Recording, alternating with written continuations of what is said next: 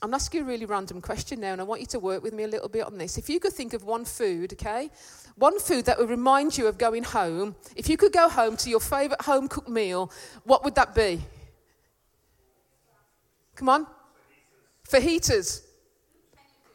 Kenyan, Kenyan food, yeah? Sunday roast. What reminds you of home? Fish and chips. What? Corned beef hash? Oh, pan of scouse, blind or not blind? Pickled cabbage or beetroot? Oh, come on. Me and, uh, me and Andy know what we're talking about. Pasty. Pasty. well, for me, um, for me, it's fried bread and Branston pickle.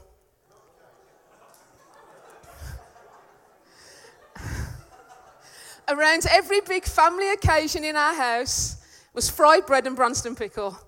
Um, every time um, Christmas, Christmas Eve, we had fried bread and Branston pickle. If it was a birthday, we had that. The day before our wedding, we had fried bread and Branston pickle. Um, my brother's been married three times, so that means we got more Branston pickle. That was awesome. I don't want him to do it again, but, but hey, that was unexpected.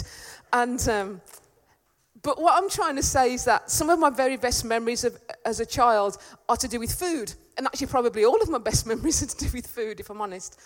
Um, breakfast with my brothers, home cooked meals, um, tomato ketchup, Branston pickle on my chips.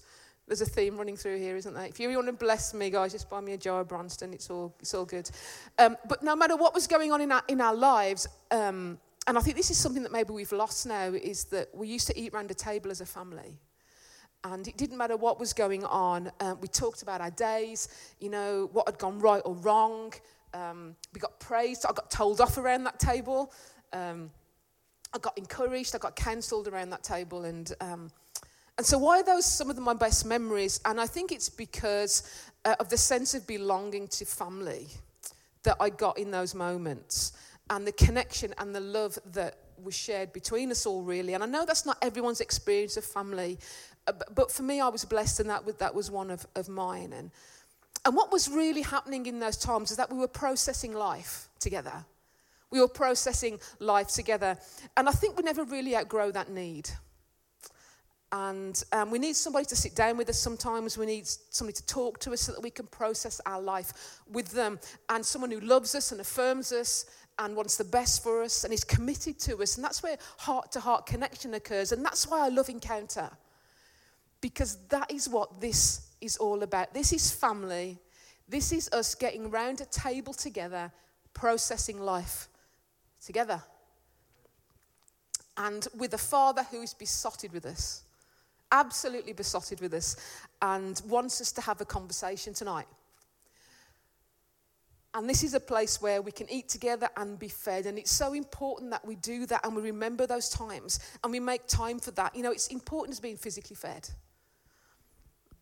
And we met as worship leaders a couple of weeks ago, and, uh, and this is where this whole thing came from. And we met together, we worshipped together, and we had some dessert together. And, and I was suddenly reminded that actually, wherever we meet together, we're meeting together as family.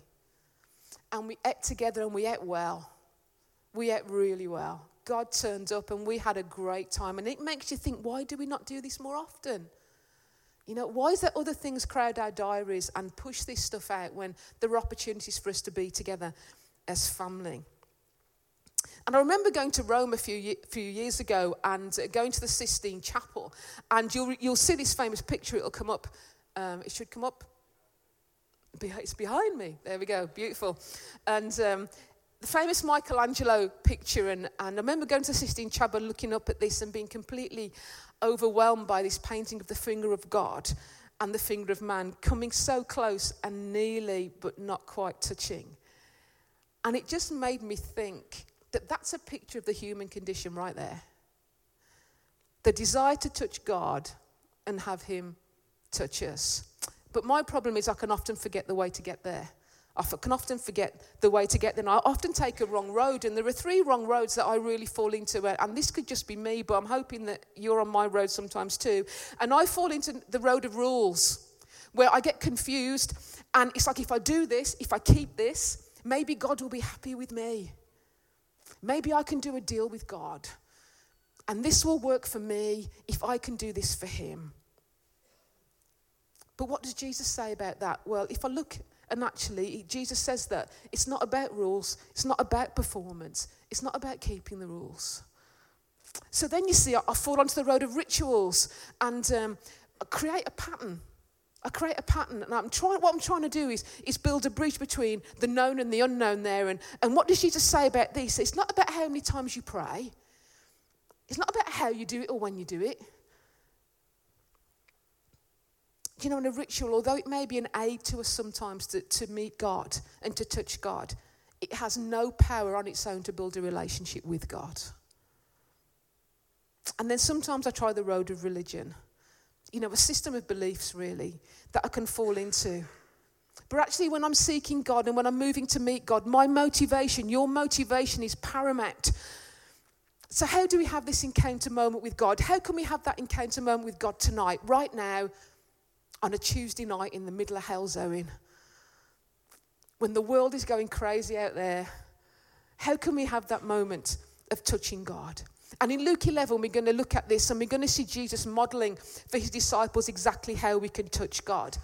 And we set the scene really. The disciples could ask Jesus anything, anything at all. You know, so how'd you get that spit? Right, just talk me through this again. How'd you get that spit? And how'd you get it just the right consistency so that it will cure people of their blindness? Can you imagine it, can't you? I'm not going to do it for you because that would be too gross, but it you know, they're just seeing him heal somebody by spitting in their eye. You're tempted, Sinead, aren't you? You're tempted. Maybe later, love, maybe later. They'd just seen him heal, bring somebody, heal somebody from the dead. And they could have said, Jesus, how'd you do that? How'd you speak life into somebody who's dead, man? And they come out of the grave. But what did they ask him? They said, This Lord, would you teach us how to pray? We've seen you. It's authentic, it's real, it's powerful. Teach us what to say. What would they say? They were saying, Would you give us your formula, Jesus? Would you give us your formula? So, how this whole thing works. But the beauty about Jesus is that he not only gives them a formula, he gives them a secret to communion with his dad. And there are three things that I think God wants to share with us and remind us of tonight. And this is the bit after Jesus gives what we call the Lord's Prayer. And it's always been a bit of a thing that I've been a bit confused about, really.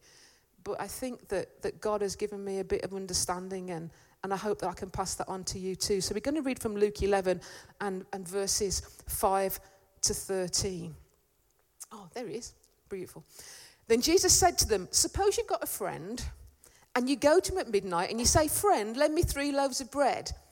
A friend of mine on a journey has come to me and I've no food to offer him. And suppose the one inside answers, Don't bother me, the door's already locked, my children and I are in bed. I can't get up and give you anything. I tell you, even though he will not get up and give you the bread because of friendship, yet because of your shameless audacity, he will surely get up and give you as much as you need.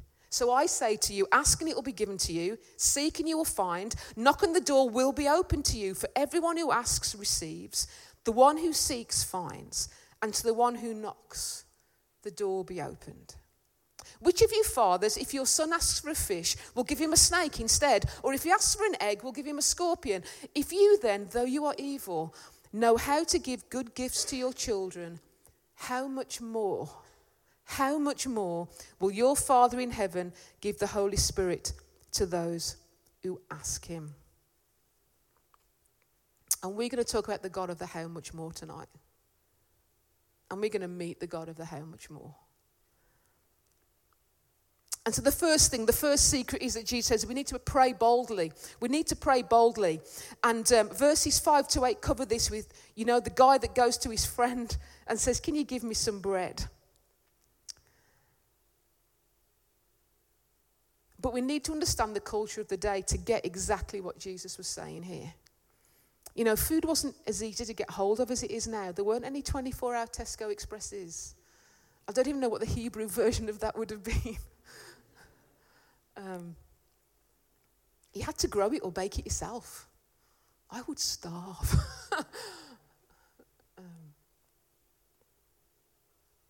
so, enough bread was baked every day for that day's need. The second thing was hospitality was top dog. Hospitality was top dog, and it was seen as a duty. You know, you were welcomed and cared for no matter what time you arrived at somebody's house. And to avoid the midday heat, people would often, you know, travel um, during the evening or sometimes late into the night. So someone traveling close to midnight wouldn't have been uncommon. Wouldn't have been uncommon. But here's the dilemma the poor, unprepared host has a visitor really late at night, and he knows it's his duty to provide a meal. It's his duty to provide a meal, but he's got no bread. And he knows this would have brought shame on his family. So, what's he going to do? Even though he knows he can't supply the need himself, he knows his mate down the road can. So, he gets up, goes down the road, knocks on the door, asks for help, doesn't matter what the time is, probably hasn't even realised what the time is. Knocks on the door, asks for help. Now, what kind of friend could you go to at midnight? What friend could you go to at midnight? I'm talking about one of those friends where you could go straight through the door, straight to the fridge, open it and go, Got anything to eat? And be absolutely comfortable with it. I've got a couple of people I could do that with, and I do. and there's probably more people that do it in our house, to be honest. Go straight to the fridge, open the door, and go, You don't want that, do you? That's the type of friend this guy was. What does it tell you about that relationship? It tells me that it was open, it was accessible, it was close. This is somebody you're expecting to come through for you. I wouldn't just go and bang on anybody's door at midnight. I'd go to somebody that I knew was going to come through for me. And he knocks and he goes, You've got to get up, mate. I've got no bread. I've got no bread. The guy's desperate. He's knocking on the door. Now, you see, I totally understand the man's reluctance to get up, don't you? I don't know what you'd be like if somebody's knocking on your door at midnight, especially if you've got children, they're all in bed and they're all asleep, or you spent hours getting them to bed and getting them to sleep, and you've got this bloke lamping on the door and yelling and shouting, asking for bread. But here's the point Jesus isn't calling God grumpy or selfish. Jesus is trying to tell us that God is exactly the opposite of that. Jesus is telling me, be like that guy. Keep asking for what is right and proper for you to have. So the people listening to Jesus would have been laughing their heads off to think that this guy wasn't prepared, thinking that this guy hadn't got any bread, wouldn't give up his, give up his food for his neighbour. They knew that was downright wrong in their culture. And the man pounding on the door was doing exactly the right thing. And it says, because of his shameless audacity, shameless audacity. And there's a Greek word here, and it's anaideia. And if I've done my homework right, it's the only time in the New Testament this word is actually used. The man making the request was shameless in his persistence. Shameless. He's saying, I wouldn't come at this time for this reason unless this relationship mattered. Unless this relationship mattered. And you're not going to come through for me just because you're my friend. You're going to come through for me because you view this relationship with such esteem that even though you're reluctant, you're going to get out of bed and give me some bread. But God isn't a reluctant friend. How much more? How much more? God is more than ready. God is more than ready tonight. If a friend will get up because you come boldly or shamelessly, how much more will God, who is literally on the edge of his seat tonight, waiting, waiting? So, how does this compare to how you and I pray? Boldly, Am I shameless? You know, sometimes I can pray and then I tag on that little thing of, if it's your will, God, you know, whatever, whatever you want's okay with me, really. But can you imagine the implications if this man had not produced the bread, not produced the food? He'd have been walking down the street, they'd be going, There's that guy. There's that guy who wouldn't get up for his mate. There's that guy who wouldn't give him the bread. There's that guy who, who told him to go away. You know, when I give up on prayer, when I give up on praying for something, I'm not just giving up on what I'm asking for. I'm giving up on the God who can feed me.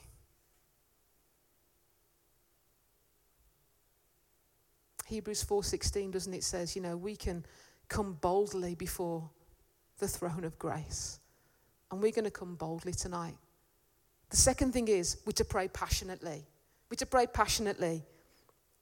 You know, verses 9 to 10. So I say to you, ask and it will be given to you, seek and you will find, knock the door will be open to you. For everyone who asks receives, the one who seeks finds, and to the one who knocks the door will be opened. This is a continual process. Keep asking, keep seeking, keep knocking. Now, see, if I ask you for something, if I ask you for something, it's a simple request, isn't it? I'm just asking for something. If I'm seeking it, it becomes a bit more of a stronger desire. It's getting more urgent for me now. If I'm knocking, let me tell you, I'm determined to get an answer. I'm determined. To, I know you're in.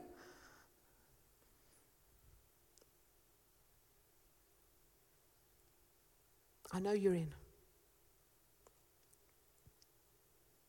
Do you know there are some things in life, aren't there, that require more than just asking for something?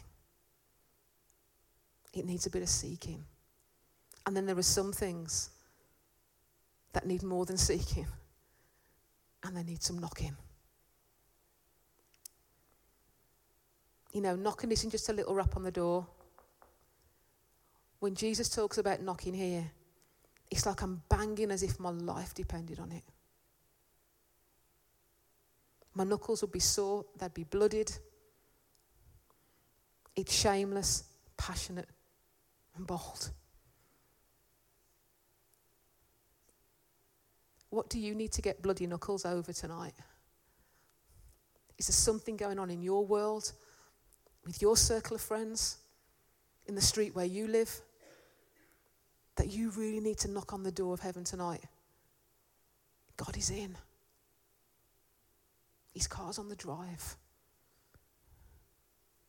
He's in. And the third thing is we're to pray expectantly, boldly, passionately, expectantly. Which of your fathers, if you say, and your son asks for a fish, will give him a snake instead? Or if he asks for an egg, will give him a scorpion? You see, we can all agree with that bit, can't we? That's a big fat no. Of course he wouldn't. Of course he wouldn't. If you then, though you are evil, know how to give good gifts to your children, and here's the bottom line in verse 13 then how much more will your Father in heaven give the Holy Spirit to those who ask him? The God of the how much more. The God of the how much more. See, Jesus' point is that touching the invisible is not about performance. It's not about keeping rules. It's not about saying the right words at the right time. It's not having my life so in order that I've never messed up. It's not about me twisting God's arm. It's all about the God of the how much more. And we're coming tonight to a God who longs to bless you love unconditionally, wants to give exceedingly and abundantly more than we could even ask for or imagine.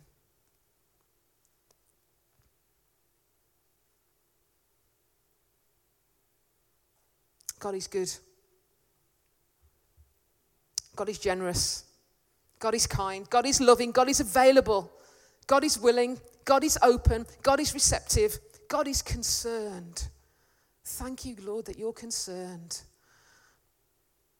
And based of, on all of those truths of his character, we come tonight. Based on those truths, we come. It's not about what I do. how long I do it, where I do it. Tonight, we just want to have company with God. We want to get around the table and we want to eat as a family and process some life. You are related to the God of the how much more. That should kick something off in your spirit. You are related to the God of the how much more. And God does just give us good things that are good in my estimation. He gives us good things that are truly His good things. And what are those good things? They're the highest, they're the best, they're the deepest, they're the richest. What would happen tonight as we pray if we believe the God we've been singing to is the God of the how much more? and that He was for you. I'm going to invite the guys to come back.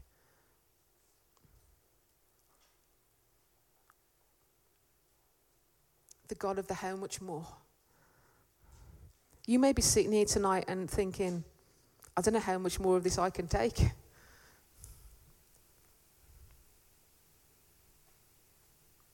I don't know what's going on in your world. Maybe you are saying that. Maybe there's something crying out from my heart was that God, I don't know how much more of this I can take. But the God of the how much more is here tonight.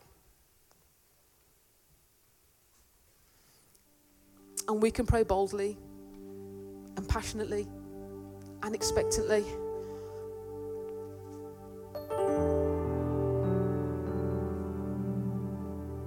I love how um, the Bible often references bread.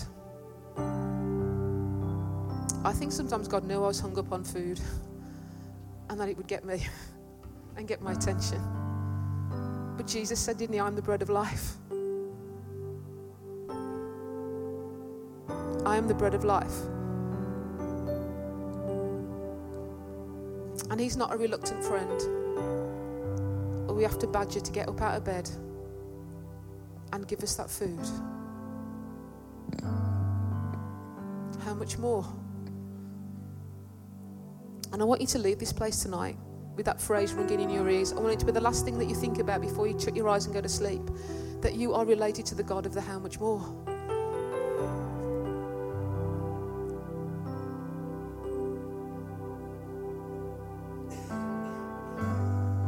We're just going to worship for a little bit.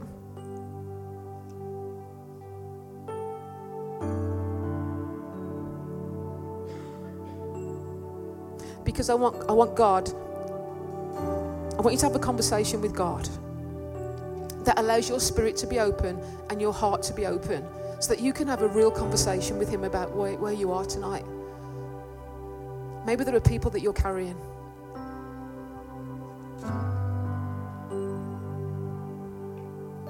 Not knocking for you, you're knocking for them. Maybe they've got no strength to get out of bed. Maybe they're the visitor to your home.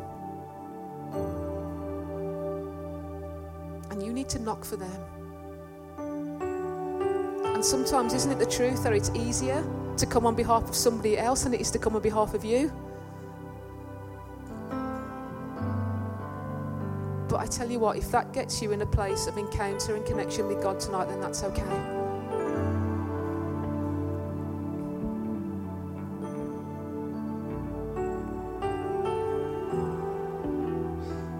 So let's go on a journey